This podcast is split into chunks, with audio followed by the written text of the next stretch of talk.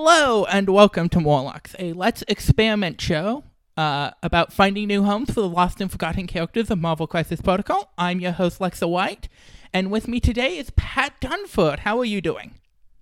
I'm doing really well, thank you, Lexa. Thank you for having me on the show. Thank you for appearing. Uh, would you mind introducing yourself for those who may not know you? Sure. So, as you just said, my name is Pat Dunford. I've been playing Marvel Crisis Protocol since the game came out, and I've been creating a bunch of content for it. Um, you can find the podcast that I do weekly with Sung Soo on acrossthebifrost.com. Uh, it is called Across the Bifrost. Mm-hmm. We also make the website and use it as a portal to host a bunch of different content from different creators. Including Morlocks is on there. Oh, yes. So, um, Morlocks and tons of other podcasts can be found there. Uh, in addition to that, I, I play a lot of the game and I've been competing offline and online, um, most notably in tabletop simulator leagues, where I've been doing pretty well. I won the last season as well as season two, and I just yesterday made it into the top cut for season five. So, looking forward to uh, representing myself again in the finals. Yes. Um, and what are you playing currently? Oh, I'm playing a bunch of stuff. I changed so much. Um, I've been playing Cabal recently, trying out Sin as a leader, and I've had a lot of fun with her. Um, being able to maximize Crossbones, um, who I think is a, a popular topic on uh, on Morlocks, um, has been really really nice. And as well as like playing these like very wide teams with a bunch of two threat characters, has been unconventional and fun. Yes, I've been going the other direction with Sin, it seems. Um, What's that? I've been playing Ultron with Sin. Ooh, tell me more. Um, basically, you play D's and B's and you run Ultron onto their points. And it's Nice, like, you nice. don't care if he gets a bunch of fire because he's Ultron and he'll just come back, but he causes disruption with Red Mayhem. Mm, so you're you're taking Age of Ultron tactics card to make sure that he's going to stick around for the whole game. Yeah, and because she gets values just by having bodies on the table, having a body on the table that sticks around so consistently with Age of Ultron uh, is really powerful from what I found. Yeah, I can see that because um, I'm not running that many tough characters. I mean, medium tough, like you know, I've got some martial artists in there with Mystique and whatnot, and of course Crossbones is pretty tough. But one thing that I've found is I don't always get to maximize Red Mayhem, and I like your approach of trying to take advantage of the leadership a bit more. Mm-hmm. So yeah, and it's been fun. I was already knocked out of contention before I brewed up this list, and so far I'm 1 0 in the league with it. Um, sadly, I had to concede one of my games because my computer went on the fritz. Well, that's unfortunate, but good thing it's working now and we can record the podcast. Yep. Um, so yeah, so I've been having a lot of fun with it. Um, but that being said, who did you bring for us to talk about today? So, I did not bring anyone that's in my Cabal list, but I brought a favourite of mine, a classic character from the core set, Captain Marvel. Mhm. One of the more interesting characters out of that core box. Yes, and she's pretty unique in regards to what she does. She still has some things about her that um, no one else is really doing, right? No other characters have some of her effects in quite the same way that she does, so it's pretty Yeah. cool. um, she ends up having, uh, I think her big, like, marquee ability is her binary form, which gives her two extra dice on all, on attack and defense rolls, um, until her next activation. Right, and that's very unique in the game, right? There aren't very many characters I can think of at all that have effects like that that last for a whole round. Mm-hmm. And it's a really powerful effect. Uh, it's a really strong signature ability that you can certainly like plan for in your team composition and your strategy. For sure. Um, and she also has probably the most powerful energy defense in the game. Yes, that's definitely one of her strengths. So she's got absorb energy, which is a nut. Which, along with binary form, these are the two things I had in mind when I said she does things that are pretty unique. Because actually, funnily enough, her and Ultron in the core set both have these these abilities that work defensively on wilds, and then no one, no other character has it, right? No. So it appeared twice in core and then hasn't come out since. um, but absorb energy is really strong because um, it means when you roll a wild, you get to do like a reverse pierce. You get to turn one of your the attacker's dice into a blank, and you get a power for it. And look, you're rolling four defense dice, six with binary form, so you're not guaranteed to get a wild by any means. But it just makes it so unappealing for people to target her with energy attacks because you don't know what Captain Marvel's going to roll before you attack her, and you're thinking, well, with absorb energy, there's a good chance my attack's going to do no damage, and she's going to get power. Mm-hmm. And especially for things like those five dice energy builder attacks that are really, really common uh, on a lot of characters, you just don't want to fire those at Captain Marvel. Oh yeah. Um, and another thing that I think is very unique to her is her energy blast attack. Um, Mm, yeah. There are very few attacks that innately reroll any number of dice. Right, and especially on a builder, right? You have to go all the way up to Magneto at six threat, getting within range two to have that kind of effect. Yeah. And she's doing it, um, while it's only a flat builder, so it only ever generates a one power, it's on a range four four dice attack. That that suddenly turns a four dice attack into something really threatening. Yeah, and actually, I think it's worth doing the maths on this. I actually, in, in preparation for our discussion, I did a little bit of quick maths um, to cover this point because I think it's easy to overlook just how powerful reroll all is. Like, obviously, it's good, but how good is it? And uh, like, the, I think the napkin maths for it is if you're rolling four dice reroll all, that works out at being approximately the same damage as a six dice attack. Mm-hmm. And if she goes into binary form and she's doing six dice reroll all, that works out at being in the kind of the eight to nine dice attack range. Yeah, and Bear that, in mind, this is for yeah, this is just for her power building attack that she can be using twice a turn. and moreover, binary form is not the only way to adjust attack dice in this game. Absolutely. So she combos really well with other ways of boosting her damage dice. Um, so there are a lot of interesting directions to go with her. I think, um, because she has these unique mechanics that you can ping off of and find places for where, um, I don't think people are looking for them. Yeah, I agree. I think she's one of those characters who is like I think hmm. So what am I trying to say? I'm trying to say she's a character who has very specific strengths that really reward you for being able to leverage them.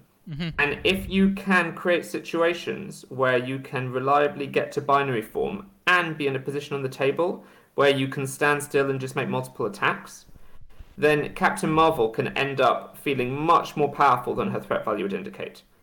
Right? She can be more powerful than a lot of five threat characters when she's in binary form, offensively and defensively. Very much so. Um, yeah, so I think it's really worth. She's not one of those characters who's hyper flexible that you can just throw into a lot of this and be happy, but I think it's really worth considering how to maximize her uh, to get the most out of her because the reward is there. And I think that's why she's such an interesting character to discuss on this pod. Yeah, and it's not like the rest of her card is bad. She has a throw that's a little expensive, but is a size 3 for medium distance, which is fairly solid for the price that it's asking. And then she has a spender that, if it doesn't KO, uh, daze the person, it gives out stagger on a wild. Yeah, the old rocket punch. And um, of course, that one also increases its chance to stagger when you're in binary form because you're rolling more dice. Mm-hmm. Um, yeah, so those pieces definitely round out her kit nicely because they give her control, right? In addition to her really good consistent range damage, if things get a bit hairy for her, she can resort to throwing people away, or she can really spend huge amounts of power to do huge amounts of damage if she has it. Mhm. Exactly. Um, so did you come in with any ideas about things you want to talk about affiliations wise for her? So yeah, I did. I had a short list of affiliations I like with her, um, in no specific order. So I imagine you have some as well. So how about I just start us off and we'll ping pong back and forth and see how Yeah. we go. Sound good?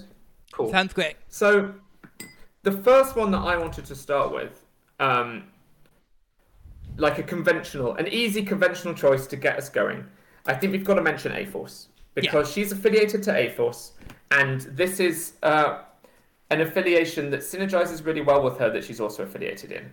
Mm-hmm. Um, and in particular, it's just it's like I said, it's starting with an, an easy and obvious thing, but it's it's getting our it's doing our homework right and covering the basics. She Hulk's leadership allows you to get extra power when any of your characters take damage. You can put that power on any character once per turn. So the synergy here with Captain Marvel is Captain Marvel is incredibly good at leveraging high amounts of power and not very good at generating high amounts of power because of the cap on her her energy beam only giving one power. And you just simply get your characters damaged as the game goes on and your first choice every time you take damage every turn is to give power to Captain Marvel. So she can activate with the coveted 5 power go into binary form and pay you off in a big way for getting that um, getting that power on her. and it leads to some really interesting affiliation math with how because of She-Hulk and how expensive she is, you can get some really powerful setups, the three three uh, piece setups at really low points values using her, and she's a flyer, so you've already satisfied that special delivery, um, kind of idea that you want to have. Yeah.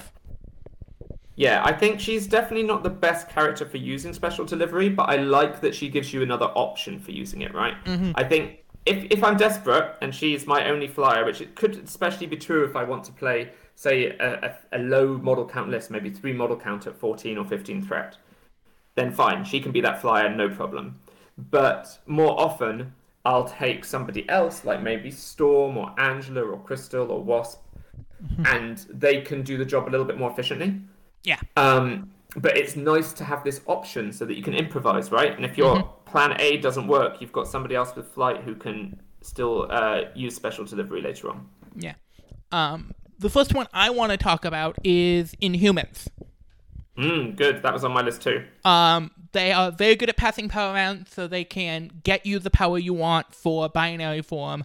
Um, and with her consistent power gen, if you have something more important than her binary form, she has the consistent power gen to pass off power and, and supply towards that um, during the game. Um, as well as she, uh, we were talking about things that raise the attack dice into a character. Lockjaw is right there. Yes, great point. So that extra attack dice goes further when you're re-rolling, which is definitely true. Um, I also like the synergy with Lockjaw in that Captain Marvel really wants to be making two attacks around.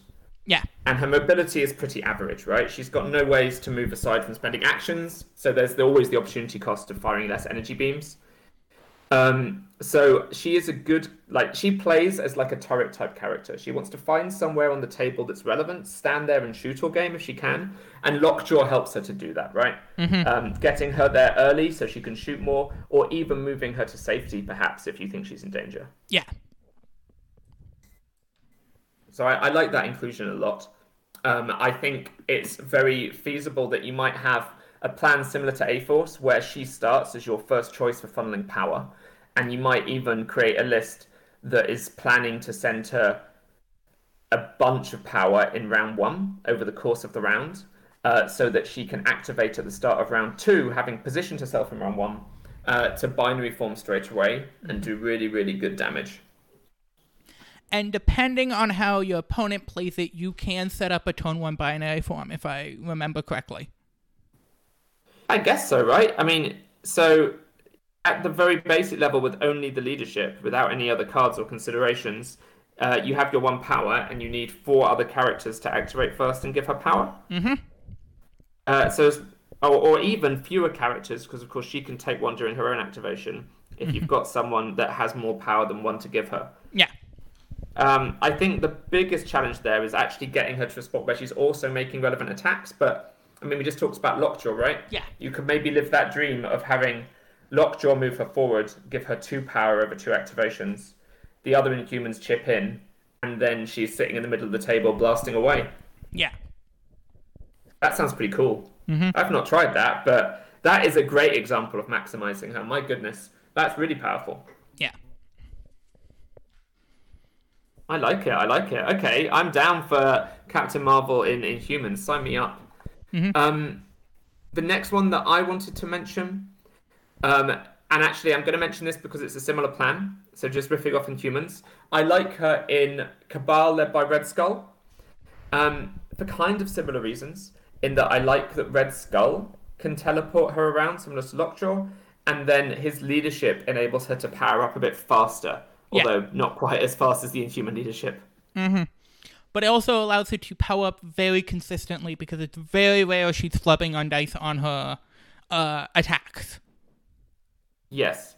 So this is kind of like it's not fully maximizing and supporting her like the Inhumans plan, but it's more it's like you have to devote way less resources to get this plan to work, right? So it's still making good use out of her, but maybe not making her your plan A, but just knowing that she can be consistent and powerful in this spot. Yeah. Um, a different timbre of, I think, uh, playing off of her is Criminal Syndicate. Ooh. Um, between uh, the fact that she is amazing on one of the two scenarios Criminal Syndicate likes to play naturally, which is Terrigen Mists. Um, and Yeah, she's immune, amazing because she's immune to poison and she just wants to sit there and shoot all game. Yes. Is that it? Uh huh. And it requires either you're pulling a split, which means that you're already in an innate advantage because you can generally win out a split turn one just with the sheer size of your characters. Um, and then you have points advantage, and you don't mind conceding the split for the rest of the game because you have the points advantage, so on and so forth. But if they if they try and come into the point that you're holding with Captain Marvel, they are giving you what you want already with Captain Marvel, which is the double attack return. And they also recently got Kraven the Hunter, who is another character who adds additional dice to attacks. That's true. That's true.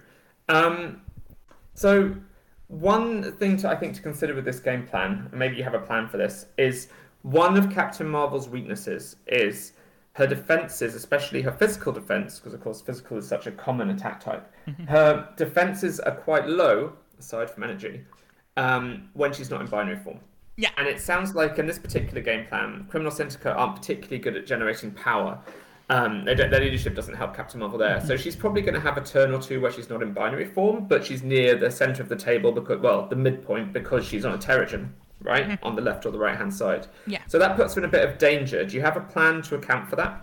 it's um a lot of this is um you have there are definitely the options of playing out of affiliation bodyguards which I was saying um and Yeah. a lot of what I've seen of criminal syndicate is that you wrote you don't necessarily worry about 100% protecting the character that's on the point you're trying to control you're worried about being a force protection around that point and Right. uh, uh, Captain Marvel, unlike other point sitters, can actually also reach out and be some of her own force protection. So That's it's true. it's not as much about keeping her alive when she's sitting on the point. It's making it's making a wall around her that she can influence across, but it's very hard and very taxing for your opponents to come in and try to influence her. Yeah, I can see that, and I can see a situation where if you think the threat on her is too much, then you can send someone who's a little bit more expendable and a little bit hardier um, in to actually be the one scoring the point, right? Your Taskmaster, Crossbones, or Kingpin. And um, she can just do a single advance, and then with her range 4 attack, be in range to attack any of the enemy team who are contesting the point Yeah. um, and you can just use her to punish your opponent trying to get even on the crisis. and also um interestingly she is a, lot of the longer range attacks that would really threaten her are also already energy. So she has that inherent, uh, inherent way to go about protecting herself against those specific styles of attacks. And so it's really asking for a small subset as an answer for her. Yeah, which is pretty cool, and I like that um, most of the criminals are a little bit better into physical. So there's a little bit of I don't know if you see that as an advantage or not, but it can be nice to have a diversity of defenses and then no one opposing character is good against everyone that they're facing. Oh yeah, um, especially with how certain criminals, Crossbones, um, and the like of are especially bad against energy attacks. And so having an energy defense character that's exceptionally good at energy defense and dissuades those attacks going into her as someone you can sit on a point, especially if your opposing team is heavily energy based, you can do that. And if your opponent's team is heavily physical based, you can sit one of your physical like high characters on the point and support from just off the point in a way that they'll still want to be coming into your point, but you can still in uh, so you still get those double attacks off. Yeah, and on something like Terrigen Mists, um, or even Mephisk, I guess, which is also popular for criminals, um, having that skewed defense is especially relevant, right? Because the table is naturally going to split the opposing side, so that they they send half their characters usually in one direction and half in the other, because Yeah. the objectives are so far apart. And if you save Captain Marvel to deploy near the end of the deployment phase, you can maybe line her up with some favorable matchups where she's facing down those energy attackers. And she is also not terrible with stun. She generates a lot of single ticks of power. Mm, that's true, yeah. Um, Yeah. I mean, I don't love it, but I also don't hate it. I absolutely could see that. And you could have something, you could still play like Five Ride Criminals with her, right? You could have something like Kingpin, Taskmaster, Crossbones, Okoye, and Captain Marvel. And that seems like an excellent plan, uh, doing what we just talked about on that 16 threat crisis. Yeah. Um, and you can go even wider as you go up that uh, scale up to that 20 point crisis. Yeah, for sure. Um, I think we already talked about how it's nice that she is good at energy defense and that complements the criminals. I think obviously the other side of that that's also worth mentioning is the criminals tend to all be physical attackers, mm-hmm. right? And it could be really helpful to have Captain Marvel there to deal with certain uh, annoying enemies that are otherwise hard to deal with, like for example, a Venom, Yeah. um, who is so hard for criminals to take out uh, unless they have some good energy attacks. Yeah, it's criminals have gotten a lot of space now that they also have also Mysterio in their ranks now. Um, to Yeah, so also they've got a ex- attacker. yes, to also expand their attack profile. Yeah, which is great. Um, but if they want a good energy attacker, I mean, they've got the option of um, Killmonger, Yeah. who who is solid. But Captain Marvel is doing something very different, right? Because Yeah. Killmonger's up close and she is far away. And Killmonger tends to not stay around the point, he tends to stay around your opponent's models, which is Yep. a very different thing and not always what Criminal Syndicate wants to be doing. Definitely not. Yeah. So so yeah, I like Criminal Syndicate. I hadn't thought of that one, but I, I like that you're really planning on the specific crisis and how to maximize it on that crisis, mm-hmm. Uh, rather than trying to maximize a leadership. Yeah. Um, That's really cool. because not all affiliations are defined by their le- uh have are just defined by their leadership. Some of them are also defined by their game plans.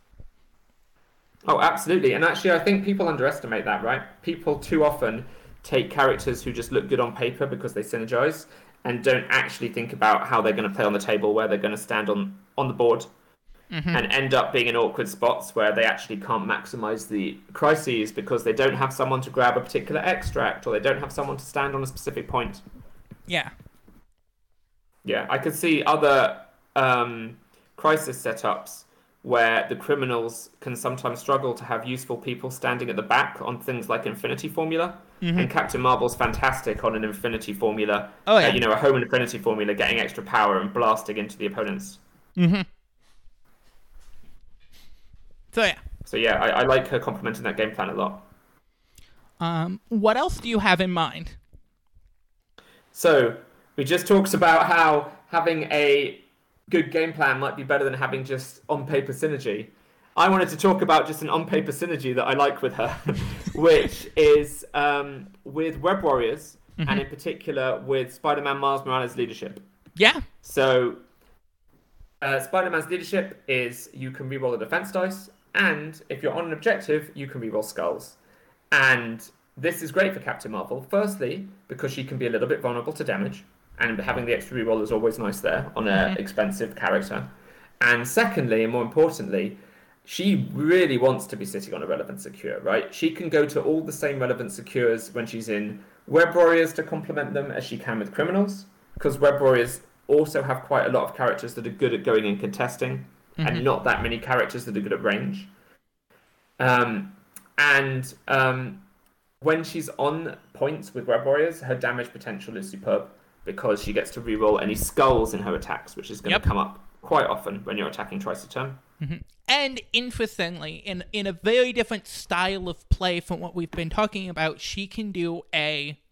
If someone tries to contest a point, say on that infinity formula as we talked about before, she can do mm-hmm. attack attack on someone on a different point and throw them away because she will confirm yes. gain those two power and then three power for a throw. Um, and that's a big, and that plays into the already inherent game plan of Web Warriors. Yes, her control aspect does complement the Web Warriors, and she's not the best at the control. But you know what? You don't need to be the best character at something to be to do well in the game plan because mm-hmm. she's do because she, that control is a superb option, like you said, while also having this other game plan of doing really good range damage. And I think Web Warriors and Criminal Syndicate, as we just talked about in the back to back, tend to get pigeonholed in this trope of these teams only care about the crisis, they don't do damage. And while that might be true for some of their defining characters, like you can't generally win a game of Marvel Crisis Protocol without ever getting any dazes or KOs, right? Yeah. It's pretty rare, rare, and it can be really, really helpful to have a specific character, especially if it's someone like Captain Marvel who you can keep safe at the back. To have this specific character whose job it is to hunt down those problem pieces that are going to stop you from winning the game with your primary game plan. Mm-hmm. Um, and WebWise also has um, a lot of flexibility in the style they play, um, just because of the variety of characters that they have in their list. So even in if you want to go more grindy, you can just play a Captain Marvel Venom list, and it functions very well as an attrition list. I would imagine. Oh, for sure. You could throw yeah, I'm sure it would. You could throw Daredevil in there as well. Yeah. Although perhaps you're get, hitting too many four, four threats at that point, but you could make it work on some levels. Um. I'm also a big fan. In terms of like a second unaffiliated choice to complement Captain Marvel for that kind of team, I'm a big fan of Baron Zemo. Mm-hmm. Um, because he benefits from rerolling lots of things as well, in the same way as Marvel does, and he brings more rerolls to support the rest of the team. Um, and I like how the two combine together in that Zemo can be your aggressive piece that goes forwards. Um, Marvel can hang back a bit, and then the affiliated Web Warriors can do something in the middle. But mm-hmm. just having those two in your 10 character roster can let you morph into an aggressive team um, if that's something you want to do. For sure. Um, the next thing I want to bring up is not so much a affiliation as a piece that she synergizes well with, and that is Thanos. Hmm. Yeah, yeah, that seems pretty good. I uh, mean, Thanos is just like a more synergistic lockjaw with her, right? More beyond that, though, he also has the ability to reposition the opponent into your range, out of her, yeah. out of threatening Captain Marvel, but still within her threat range. Yeah, so he can keep her safe by positioning people away from her, or he can help empower her by moving people into range for her to zap, saving her some move actions. Mm-hmm. And she is a native Avengers character. Um, even that, even though that affiliation is kind of wonky at this point. And Thanos has always been a character I've been side eyeing in Avengers because of the amount of value he gets off of their leadership. Yeah, he's uh, with yeah with Captain America's leadership, so he can portal for one, and he can boost their damage for one. The value there is great. Um, Captain Marvel is often going to save a power with Captain America's leadership as well, so that's obviously never bad. Mm-hmm. It's a core set combo for a reason. Um, so yeah, I could see that. I could see that working pretty well. Um, I think the challenge there is figuring out which rosters you're going to take this combination of 14 threat plus maybe a gem and how you complement it. I think you probably want a cheap Avenger to round out that team in a lot of situations. Mm-hmm. Yeah. Um, though I, I am not one that is afraid of playing very tall Thanos lists as as has been shown by my Spider First list. Yeah, you definitely could. I could see a situation if you're playing a crisis where you can afford everyone to stick together. Um, that could work really well, right? If you can just send them all up the middle, Captain America can bodyguard for Thanos and Captain Marvel. Thanos has some control, and Marvel adds the hitting power. Could work really well. Well, and the big thing about Thanos that you can actually play a lot more spread out because Thanos has such a range of influence. He most of his influence is at range four. So you can have influence on both threat like Captain America only has range two influence, that that causes some issues, but Thanos himself, you can have Captain Marvel off on a flank and still be able to get the extra attack dice off of her because of the range 4 influence that he has, or he can still move people towards her because of the range 4 influence he has. Yeah, that's true. That's true. I could see it working quite well on something like Deadly Meteors, where um, your characters, like you have Marvel, the two captains um, have four energy defense, which will help you flip, and um, you should be in a situation where you can basically plan to control two out of three meteors, Yeah, right? And um, have your overlapping um, defensive and offensive powers supporting the team there. yeah, for sure. Um, do Very you, nice. Do you have any more options you want to talk about? So, as we're talking about Avengers, I know they're not fully released yet. We have them here in Europe, but you may not have them where you are. Um, but I think it's worth just acknowledging that uh, Captain Marvel is going to have a new affiliated leader very soon Mm-hmm. in um, in Captain America Sam Wilson. Yeah, And um, although I don't think we should really dive into detail as uh, he's pretty brand new, um, I have to imagine that that would be another good home for her. yeah. Um, I I I am interested to see how she plays in that. It seems like an affiliation that wants to be playing more smaller characters than a four threat, but I do think it is an interesting direction you can go with her. Well, in that box, you have uh, a Team Tactics card called the Air Force, Yes. which specifically works for Captain Marvel, right? Which is pretty exciting. And it's not Avengers affiliated, so you could play it um, in any squad, but it allows her and um, War Machine to team up.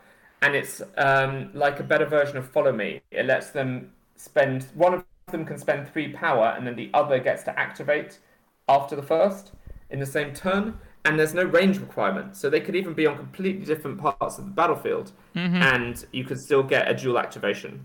Yeah, and Follow Me is a very powerful card. Yes. Um, that is So, only restricted by the fact yeah. that it is super expensive. Right. So having a cheaper follow me that's even more flexible in range seems pretty good. And although, I mean, the cheaper cost makes it more appealing for Captain Marvel to use, but War Machine is a character who um, has been previewed, so everyone should be able to see him. Um, he's a character who is pretty good at generating power. So I could see a situation where he, he activates first and spends the power to pay this card so that Captain Marvel has more to spend on her binary form. Yeah, I can definitely see that too. So- Nice. So another good synergy there. Yeah.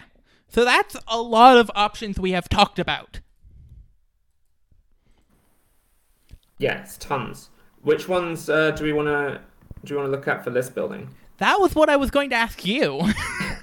I know. I thought if I got the question in first, then you'd have to answer it because I'm not sure.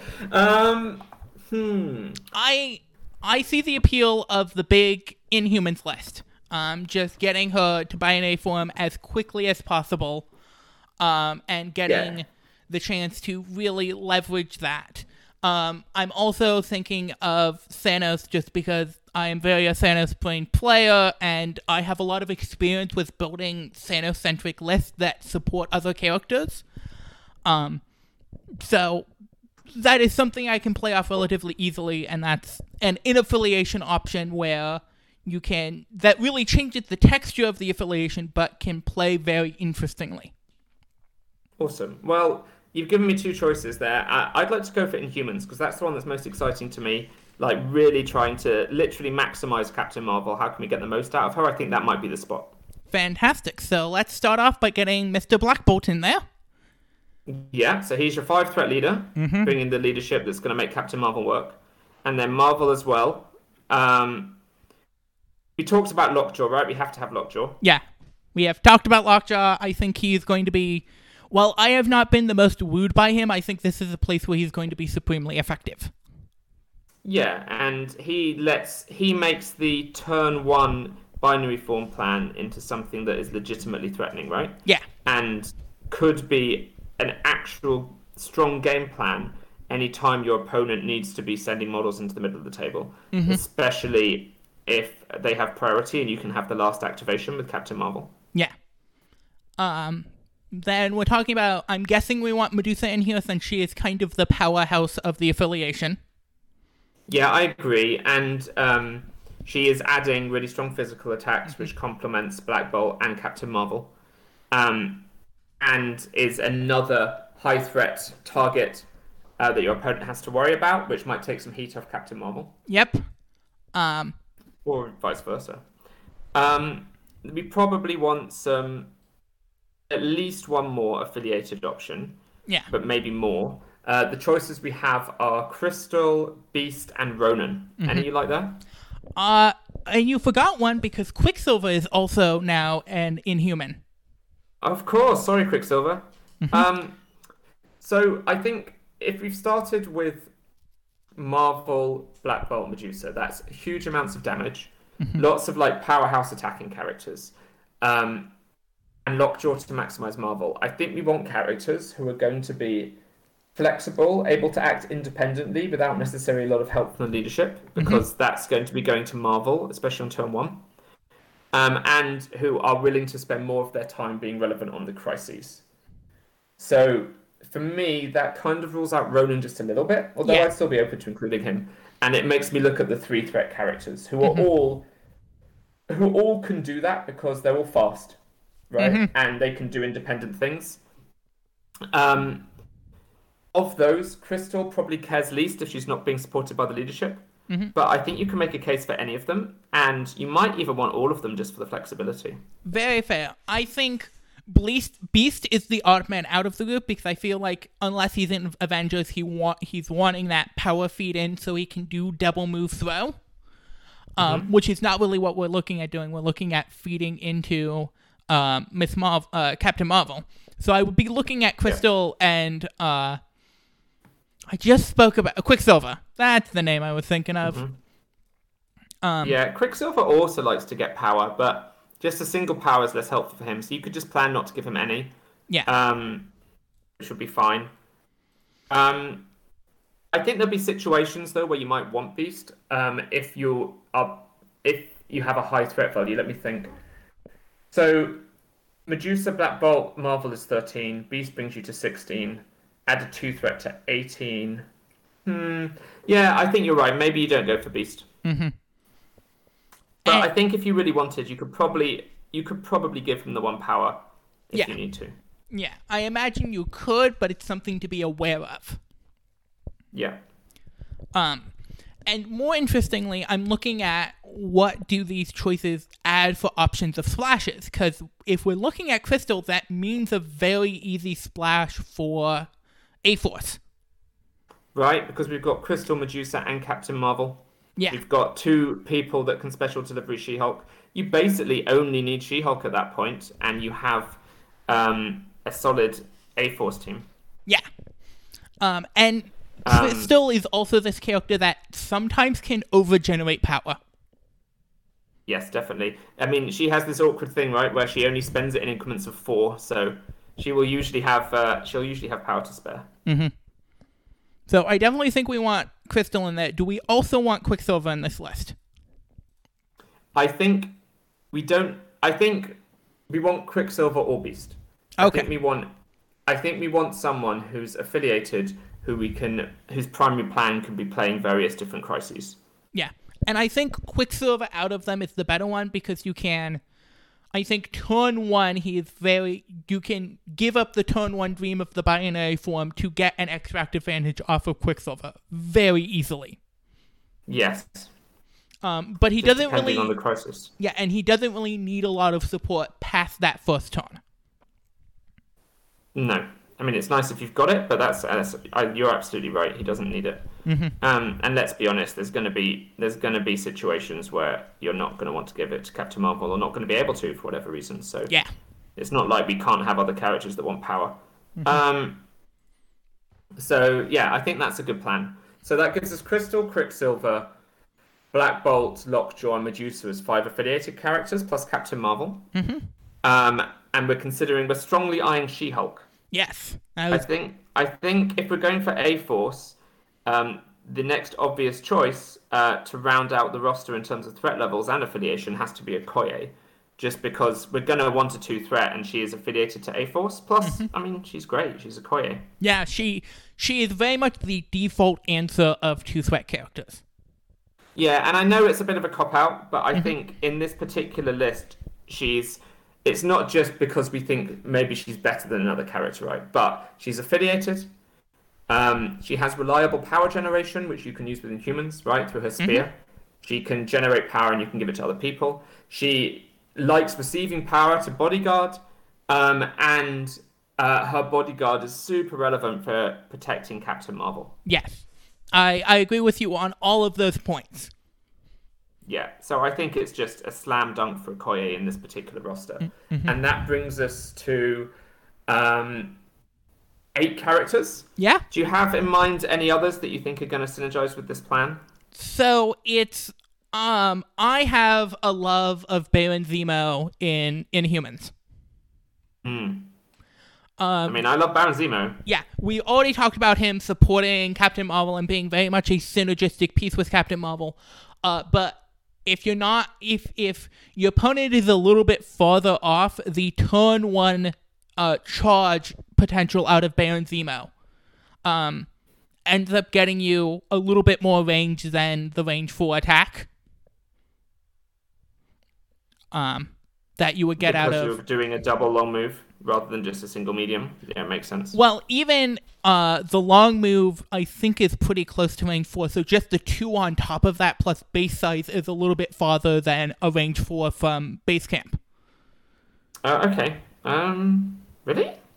I thought it was Well, yeah. pretty. Either way, Yeah, I mean, you could well be right about that. It surprises me, but I believe it. But either way, I mean, you certainly have a much longer threat range if you are going to double move. yeah, Um, and yeah, I also like Zemo a lot. Um, so I think he would be a, fine choice. Obviously, his rerolls are never bad, right? He's going to synergize well with the team, and you're going to take him in specific crises where um, his his strategic genius bubble is going to be relevant to more characters, including Marvel herself. yeah.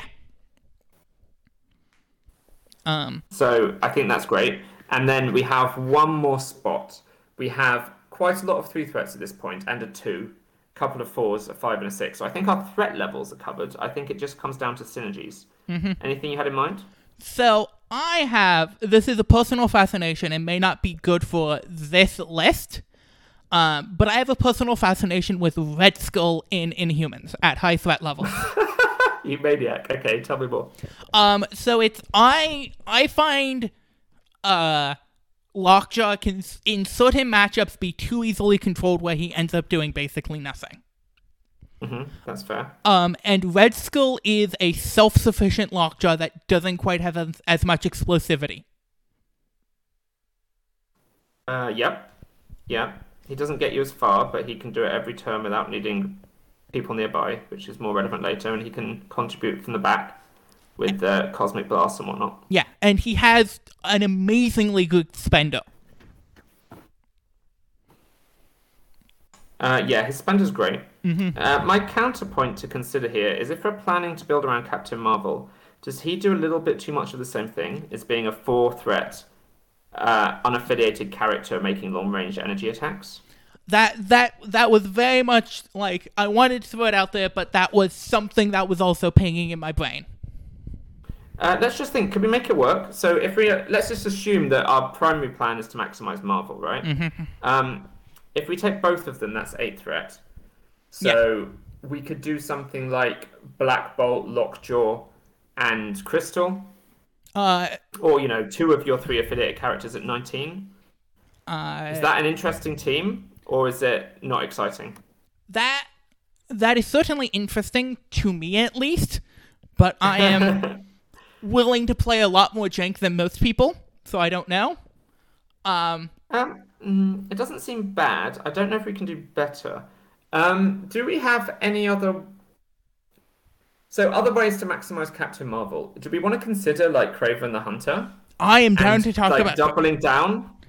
I am down to talk about Kraven the Hunter because I think he's a fascinating piece. Yeah, he's really cool. Um, he does a couple of things that are fairly unique, right? His damage increase is the same as Lockjaw's, but only he and Lockjaw have access to it, and it has no range limitation. Three power's a bit steep, but hey, in humans you can you can give him that power at times. Um, and um, I really like Corner the Beast um, as a way to punish people moving. I don't think it has particular synergy with Captain Marvel. Uh, it's very uh, interesting as ability in its own right. Um, what did you think about Kraven? What did you want to mention? Well, it's more of Kraven and Inhumans. Um, if you have, with the exception of Angela and uh, Amazing Spider-Man, who can move up to a middle objective and then move back, uh, you you can corner the beast. Uh, whoever moves up for the middle objective and gets stranded with it. Um, and really fucked with them that way. Um, especially combined with the fact, and this is a thing I was going to bring up when we got to tactics cards, you can turn one, uh, take a step up, and um, using no matter the cost, get a master punch on whoever picks up a central extract with Black Bolt. Um, and throw them into your firing line and really separate them. And adding on a uh, corner of the beast on top of that, so if they to really trap them in the middle of your team. Yeah, seems interesting. Yeah. seems interesting. Um, But yeah, I hmm. I don't know if I that like is- him. I don't know if that's the thing we want to be doing in this specific Captain Marvel variant of uh uh Inhumans, or if that is a thing to hold in our pocket for a more generic Inhumans list. Yeah, I think it might be. I think the thing to consider is if we're trying to maximize Captain Marvel, she's always going to be one of our unaffiliated characters, or at least in theory, she's mm-hmm. often going to be. And for that reason, we only have one other unaffiliated slot. And I think Kraven Synergy is nice, but the fact that half of his unique abilities are covered by Lockjaw makes me think that it's probably not essential for our only other slot in many squads to be him. Right? I think because we're trying to maximize Marvel, we're going to be taking Lockjaw more frequently, and so we need Kraven a bit less. Yeah. Um, an offer that I want to put on the table for in times we need a more aggressive piece on the table than Okoye, Nebula. She benefits from a lot of the same things that Captain Marvel does that we're already planning on doing. Right? She gets she likes the extra damage dice from Lockjaw. She likes being teleported so she can double attack. She's kind of like a two a two threat version of Captain Marvel, isn't she? In that she's making these energy attacks with full rerolls. Yeah, uh, just a lot squishier. Yeah. Um, I like that she's two threat as well because this is a team that has very expensive characters, right? With a five threat leader, with Captain Marvel, and with an eye to play Medusa when you can. And She Hulk. Yes. Um, yeah. Do, how do I feel about her in A Force? I feel fine about her in A Force. Not bad by any means. Um, so, yeah, I, I like it. So I I hmm, I think Nebula is my preferred choice of the ones we've met, n- named so far for the last slot. And this Um, brings us into a really interesting position where where seven out of our ten characters are immune to poison. I feel like this is something that you have led me down, like that you've led me here, and I didn't realize this is where we were going. Uh, but this was your plan all along, wasn't it? Uh, no, but I noticed it about halfway through when we put in She-Hulk, and I'm like, wow, most of this team is immune to poison. Okay, so Captain Marvel is a Kree, so she's immune to poison. All the Inhumans are immune to poison. Nebula is part robot, so she's immune to poison. And She Hulk is uh, gamma irradiated, so immune to poison, right? Mm-hmm. Wow. So the only characters who aren't immune to poison are uh, Quicksilver and Quicksilver, Okoye. Okoye, and Baron Zemo. Oh, and Baron Zemo. Okay.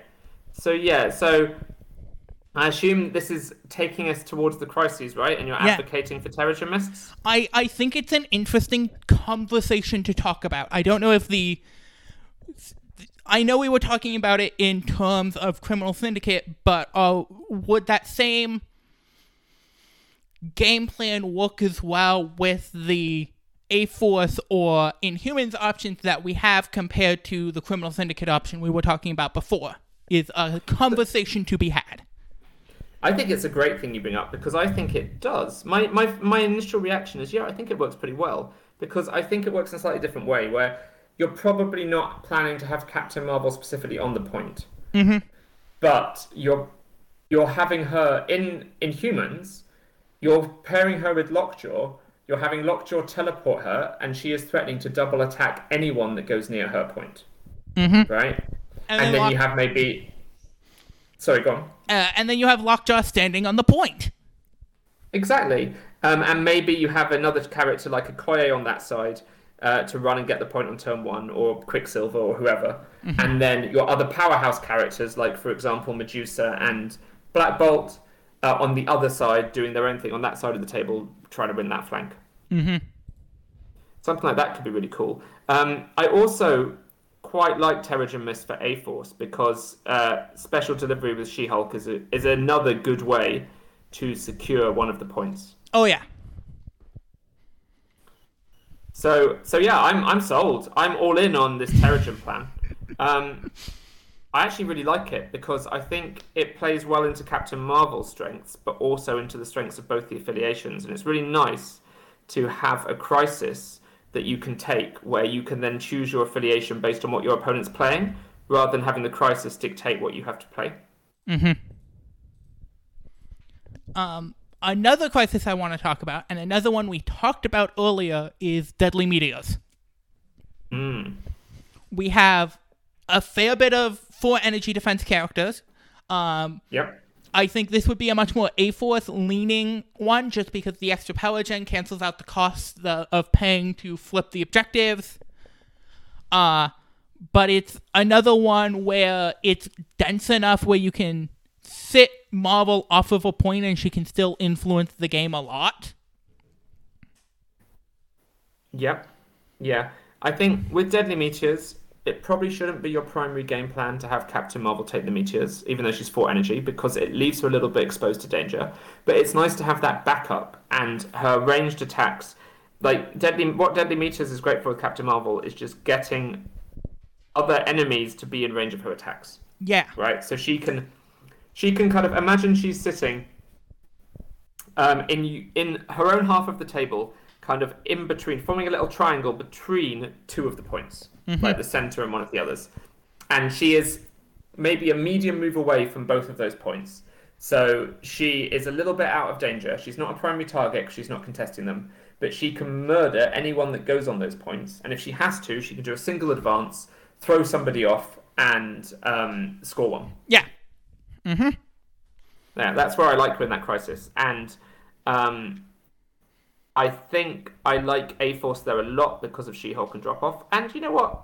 I don't think um, I don't think Inhumans would be bad. Mm-hmm. I certainly wouldn't rule you out of playing Inhumans if if I saw you had that crisis and you could play either affiliation. Yeah. Mm-hmm. Just being able to pass that power around allows you to make sure someone has the power to flip a point when needed. Yeah, absolutely. So, okay, so let's pencil that in. Um, I think the, the third secure that I want to consider in terms of maximizing Captain Marvel is Infinity Formula, which we already spoke about briefly, right? This Yeah. the idea that she is so good sitting on a formula generating power. So I think that that crisis is superb for her specifically. But do you think it's the right choice for this roster?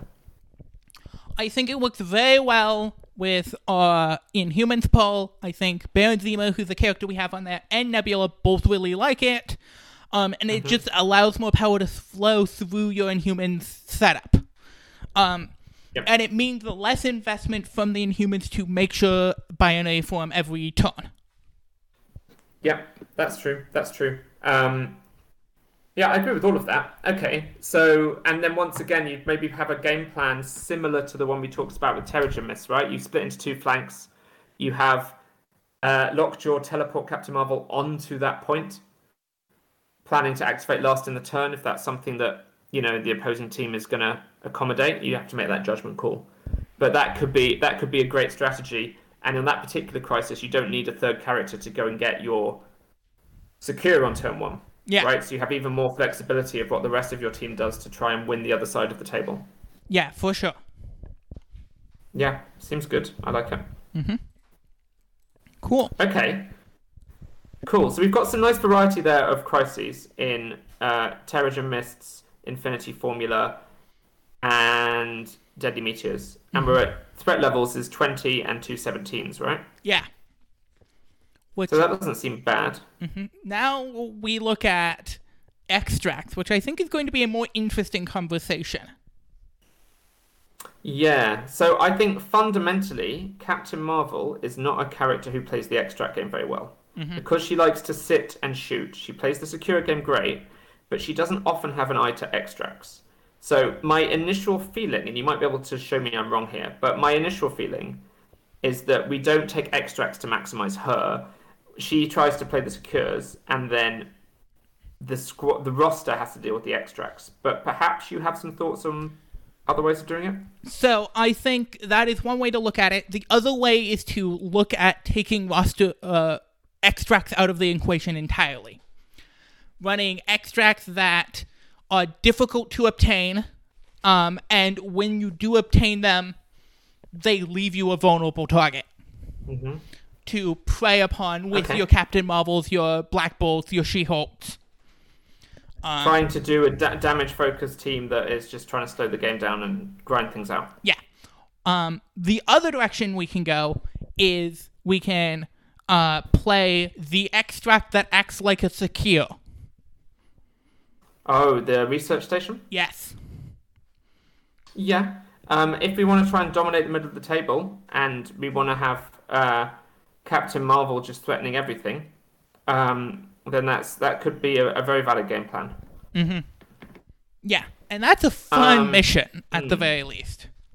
It is super fun. I like it a lot. Um, yeah. Okay. So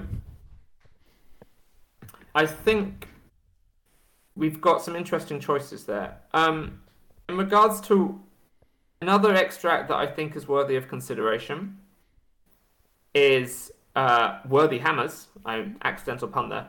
Yes. Um, j- just because, um, look, Captain Marvel's great with a hammer because she gets to re-roll that extra attack dice. Fine. I don't know if she's necessarily the character that's going to pick the hammer up, um, but it's good if she gets it. Um, the other reason I like it is because, um, just as we talked about with the secures, you can have a plan where you can eye a half of the ta- say Captain Marvel to deploy near the end of the deployment eye the half of the table where your opponent is going to have to come forward to get a hammer and won't be able to escape very easily. yeah. Usually that's at least one half of the table, sometimes both. And then you have that same great threat projection, right? You can have Lockjaw teleport forward and double attack anyone with a hammer, you know, daze them, pick up the hammer for yourself. That can put you in a fantastic spot um, in turn one. So your opponent probably is not going to want to risk that, and that could leave you free to grab the hammer if they don't engage. Yeah. Exactly. That's that's a very good pull. Yeah, so um, I, I like that one. Also, um, I mean, a lot of the other characters like this crisis. The Inhumans love having a hammer, Crystal and Medusa especially, um, and um, She-Hulk really likes the crisis because she can threaten the other side with special delivery. Yes. So you could even have a situation where you had like Lockjaw and Inhumans, right, teleporting Captain Marvel on one flank and She-Hulk with Crystal on the other. Mm-hmm. A true A-Force Inhumans uh, double team, right? Yeah. And you could have plans to take both of those hammers relatively uncontested against a lot of teams. Yeah, for sure. Um, beyond that, though, um, I would point towards Alien Ship. We have a lot of powerful, expensive pieces, so I don't mind playing super high threat values. It's also a very slow extract that leaves even the best extract carriers stranded in the middle of the board. Um, and with the range three place, I, s- there may be ways to set it up. I have not checked this, so don't quote me on this. But there may be ways to set it up where you can threaten all three alien ships from with a lockjaw move. Just depending on which one. Hmm, I wouldn't be surprised. Yeah. Just depending on which one gets picked up. Yeah, you probably can. You probably can. Um, and certainly, if not just with a lockjaw move, then certainly with the help of a royal decree on top from Medusa, right, with the Inhumans leadership. Mhm. Um, so I think that's pretty cool. Um, one thing I just want to do a little bit of diligence on is this is the second 20 threat crisis we're advocating. Can we just have a little think about what our 20 threat teams actually look like? And let's make sure we can actually build with them with the characters we want. Yeah. Um.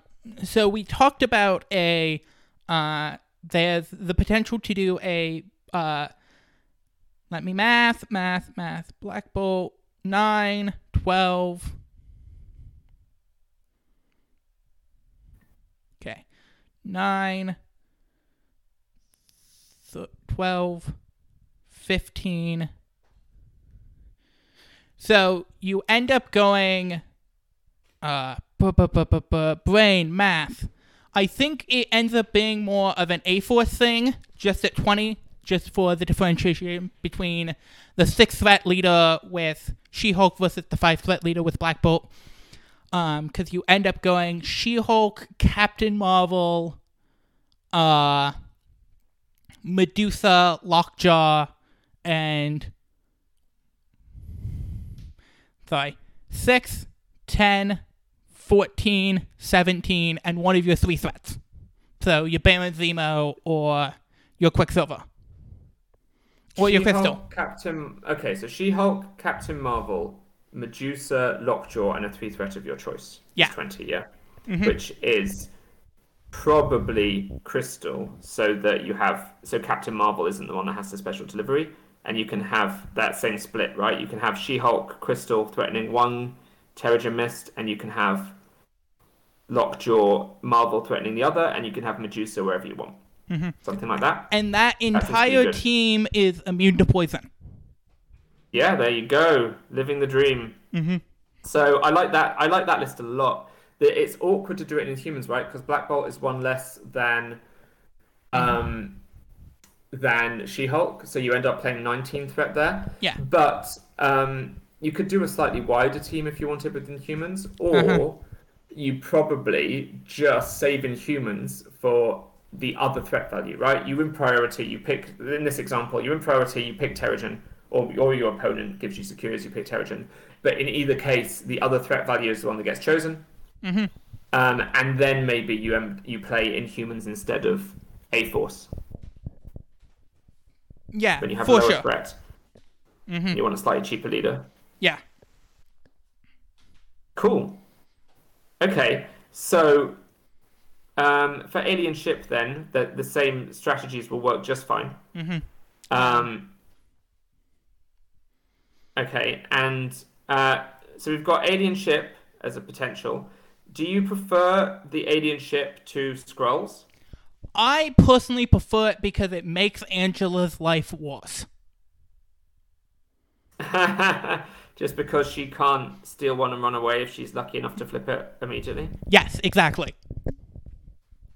Yeah, it's reasonable. I also like the um, the limitation in move actions that can be somewhat overcome with this team configuration where you have Royal Decree and you have Lockjaw's teleport. Mhm. And Marvel herself does not want to be taking double move actions anyway. Yeah, exactly.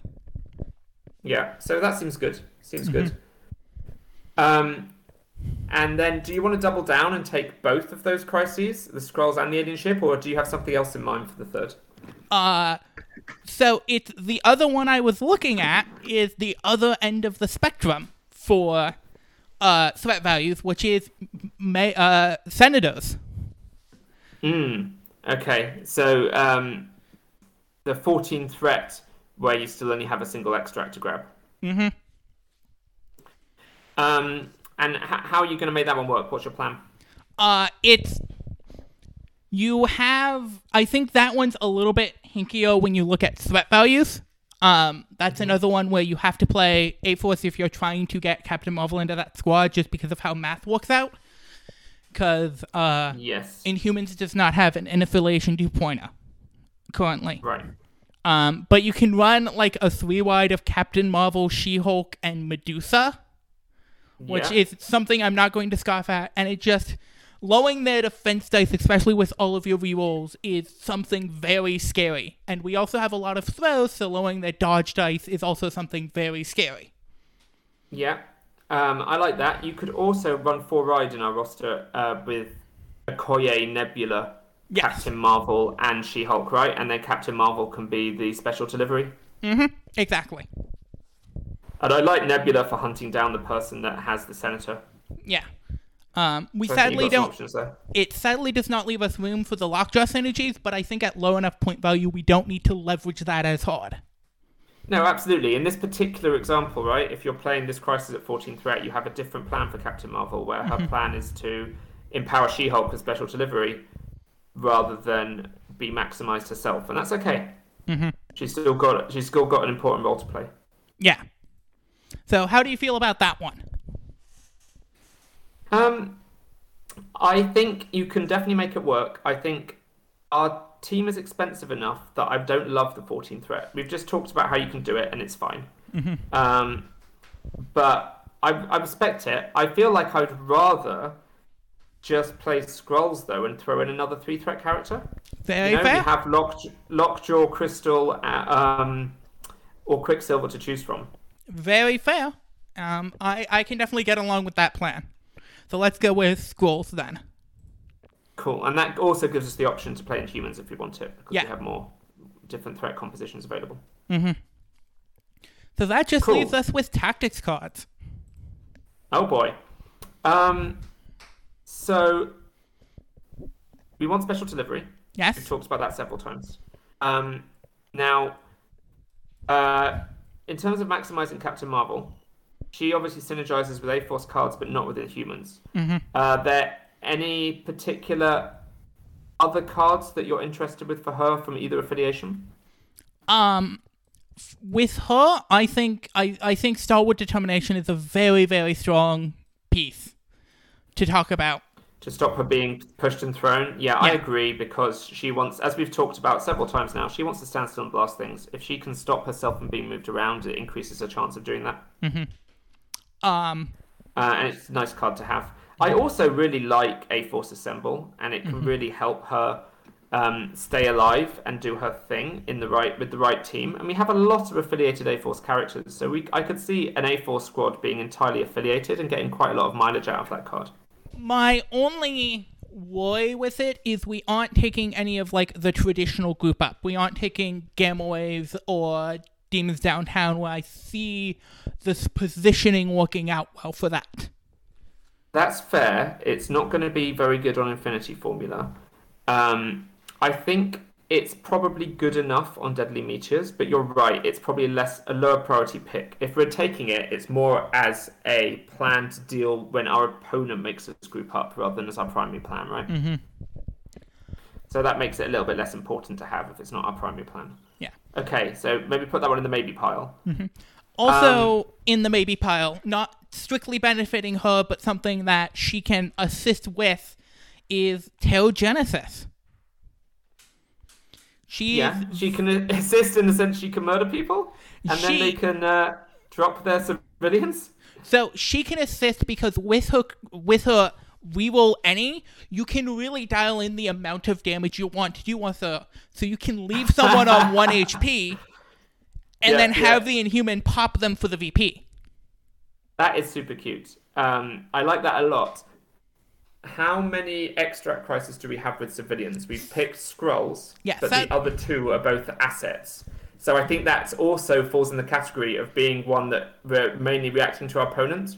Mm-hmm. Uh, So I think we could also put it in the maybe pile for similar reasons. But- if we have the luxury to consider cards that we can take as as specific counterplay to what our opponent is doing. But I think it's a very cute card.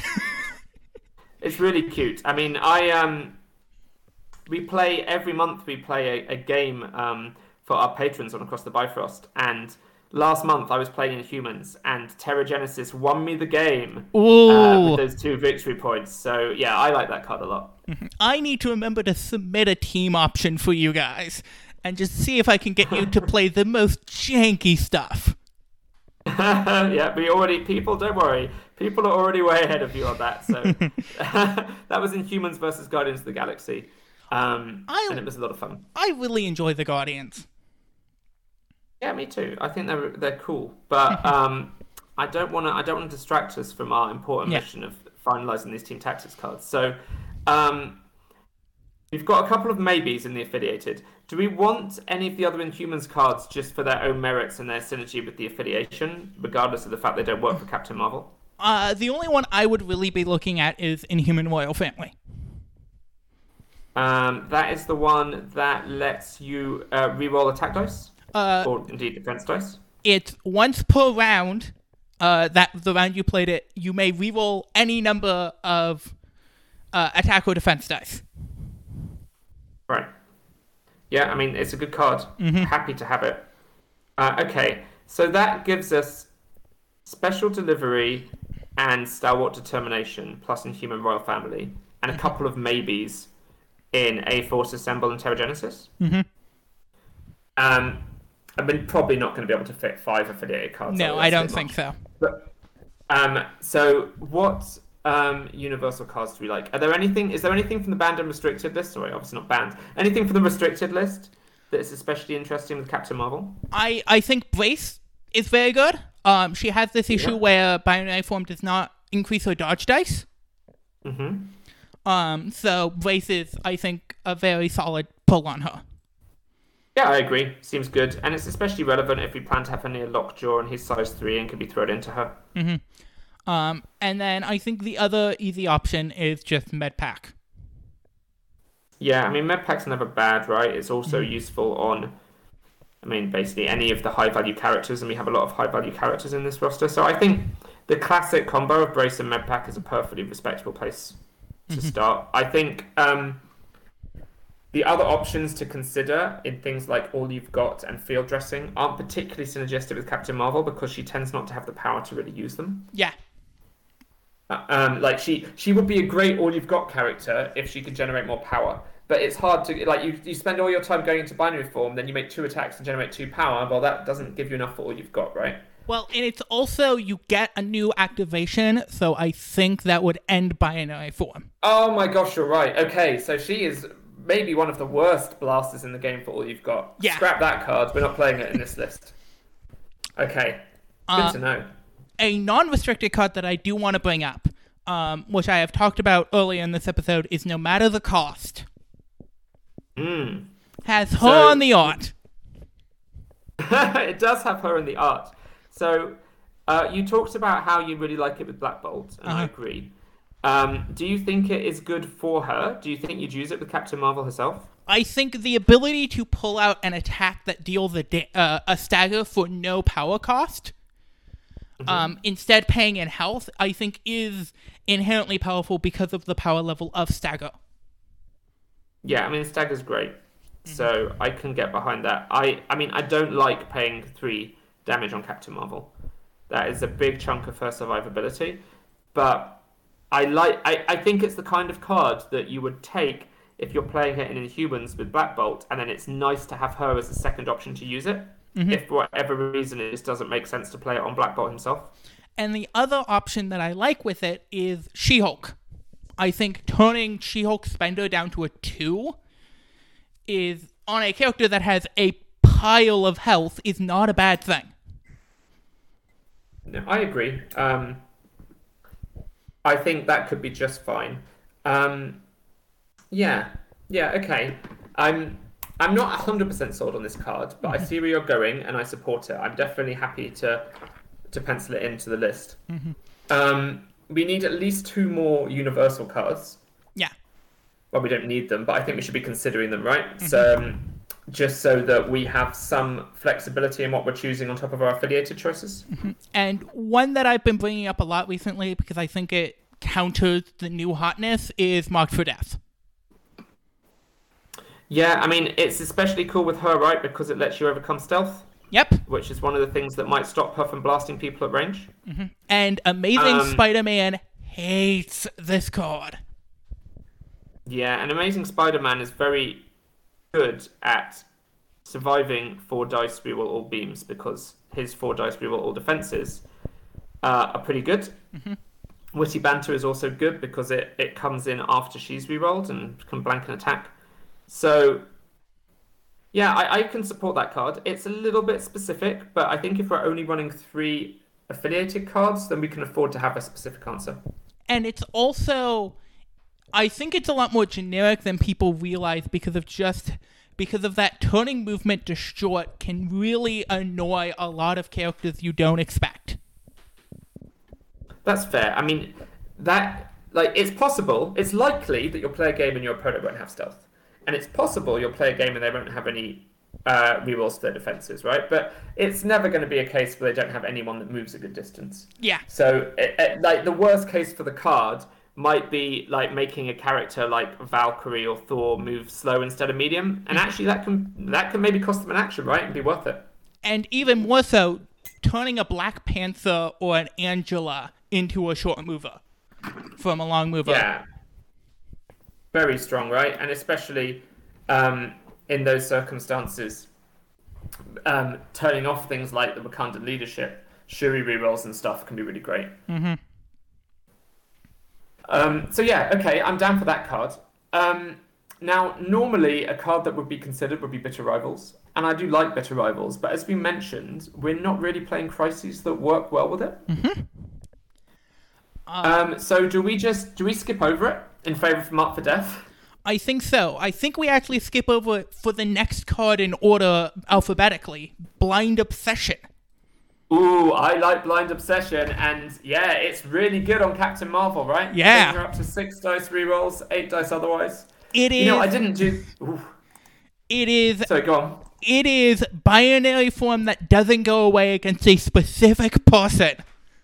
And since we're trying to pull apart the board anyway, it's not unlikely that she can get into a 1v1.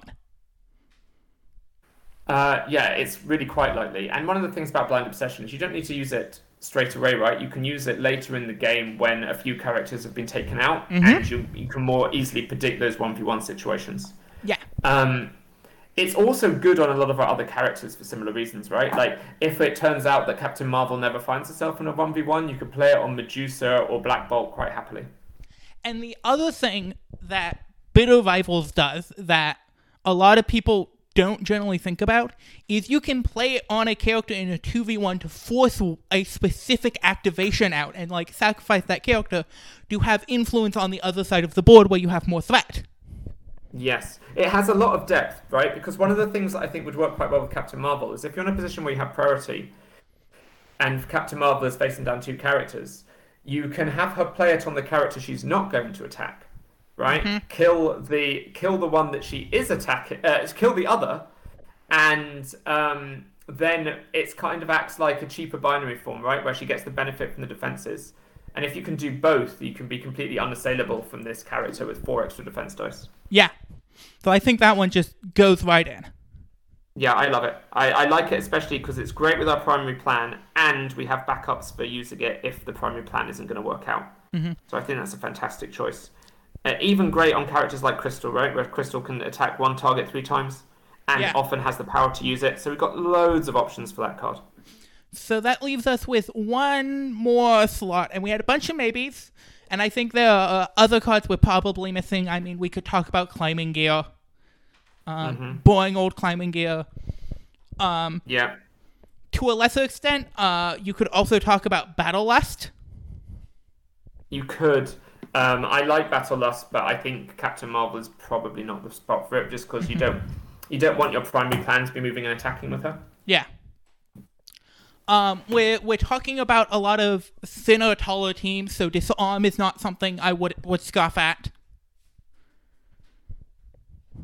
Um, yeah, absolutely. Um, especially because we've got these plans to pa- to have um, cri- to have split crises where repair repairing right, and that's the place where disarm is at its very best.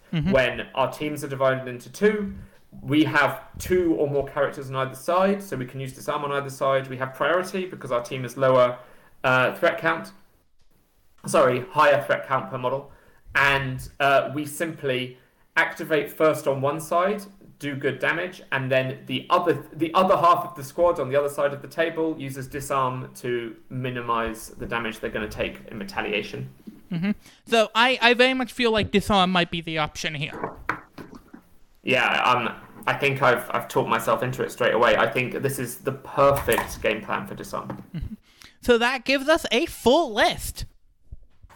Amazing. Okay. Uh, so let me see how much of this I can remember because I've not been writing it down. Characters.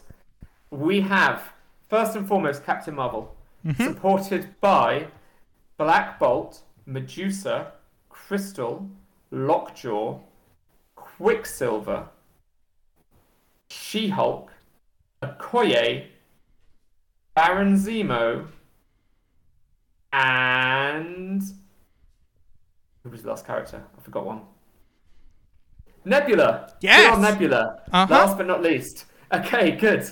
Then for Crisis, for extracts, we've got Worthy Hammers. Mm-hmm. Uh, we've got Scrolls, Mhm. and we've got Alien Ship. Cool. And for Secures, we've got Terrigen Mists, we've got Deadly Meteors, and we've got Infinity Formula. Yes. I, I love, by the way, that our crises are very unconventional, and a lot of people are going to look at them and be like, "Oh, I don't want to play Terrigen Mist, but oh, I don't want to play Alien Ship." Oh, um, so that's awesome. And our tactics cards, um, which ones did we choose in the end? We uh, for affiliated, we went for Special Delivery, Stalwart Determination, and Inhuman Royal Family. Mm-hmm. Uh, for restricted, we went for Medpack Embrace. Mm-hmm. And our other cards to round out the options are uh, Blind Obsession, Marked for Death, and what was our last card?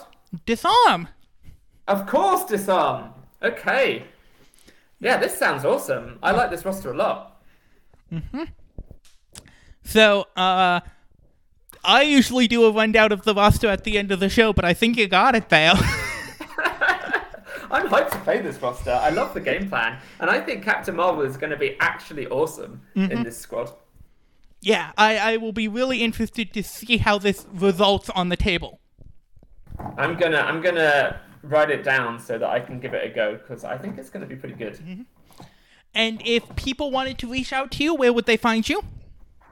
So, best place to go is Across the Bifrost. We have a Facebook page um, by the same name, and we have acrossthebifrost.com. You can find our podcast there. We release every Tuesday, uh, afternoon UK time, uh, morning for those in the US.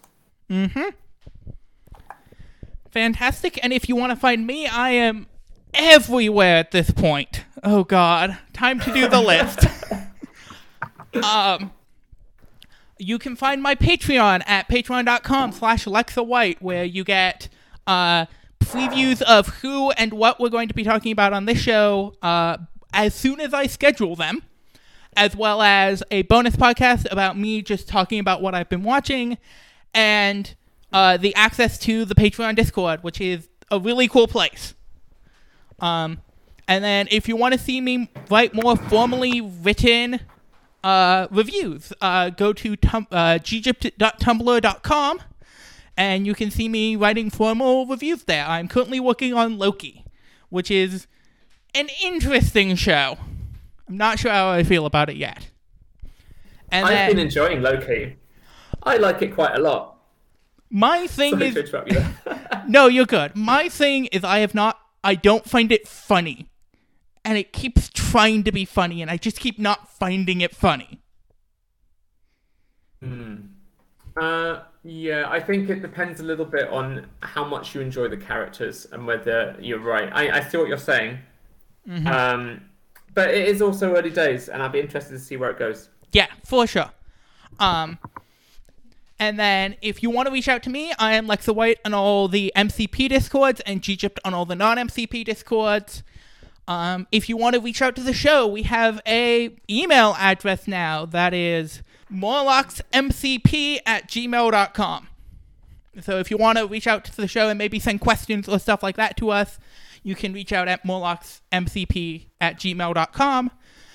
And then I appear uh, every Uh, most Saturday and Sunday mornings at twitch.tv slash Games doing Arkham Horror the card game content. Uh, every other Monday at twitch.tv slash the fuzzinator doing just generic board game content and then random days in the late late evening specific time at twitch.tv slash the board game zones also just doing random board game content there i am at too many Well places done. right now You're spreading yourself very thin, that's for sure. I have a lot of things i am passionate about and it's hard to keep up with all of them but i am having a good time Yeah, uh, me too. Thank you so much for inviting me onto the podcast, Lex. It's been an absolute blast. Thank you very much for showing up. And keep experimenting, people.